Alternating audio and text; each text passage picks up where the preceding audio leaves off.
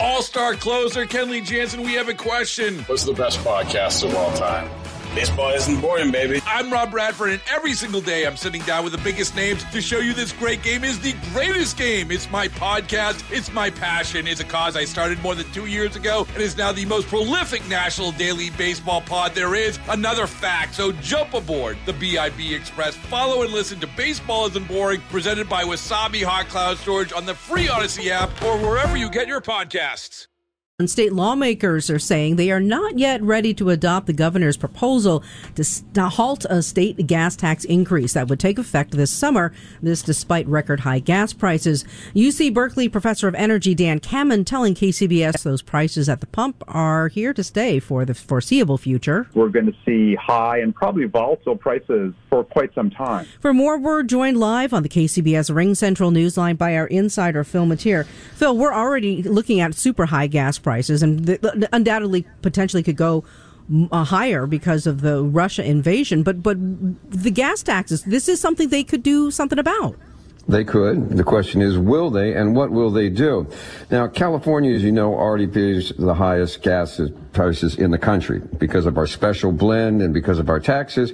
We pay about a dollar thirty more a gallon than the rest of the country, and that is getting tougher. As I think Jason would agree, uh, the Ukraine invasion could trigger a higher, higher prices on the gas uh, and oil, and the domino effect would be higher prices at the pump.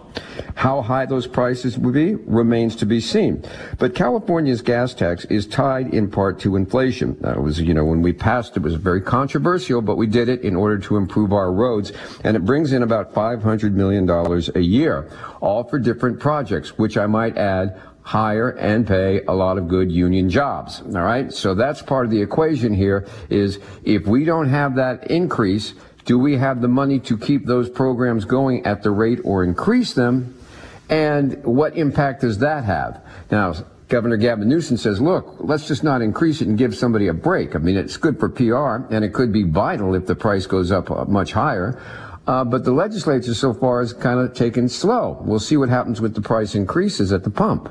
And Phil, we can't say that oil right now is up $6 a barrel. And the best way to translate that to the pump is for every dollar increase in the price of crude oil, another one and a half cents get tacked onto a gallon of gas. Of course, it takes a little while to sift through the pipeline, but right now people are just fighting massive inflation on all fronts. So you got to think the pressure is really on California to help out here. No, no. Let's. I want to ask you about that because you're you're you swim in the economic waters a lot more than I do.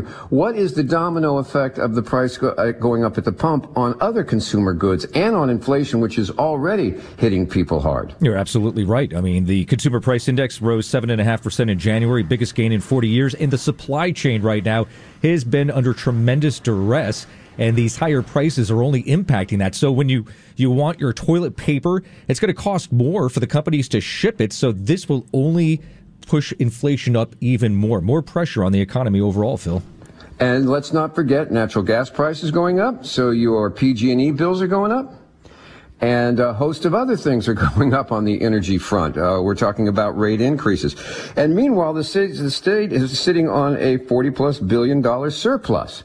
And so some of the Republicans are saying, we got 40 billion dollars, you need 500 million, find it there. And as far as like figuring out how to fill that hole, go back to the feds. They just passed that big infrastructure bill and say, hey, instead of shipping some of that money to the borderline states, send it to California remains to be seen, but keep your eye on it because the pressure will be building.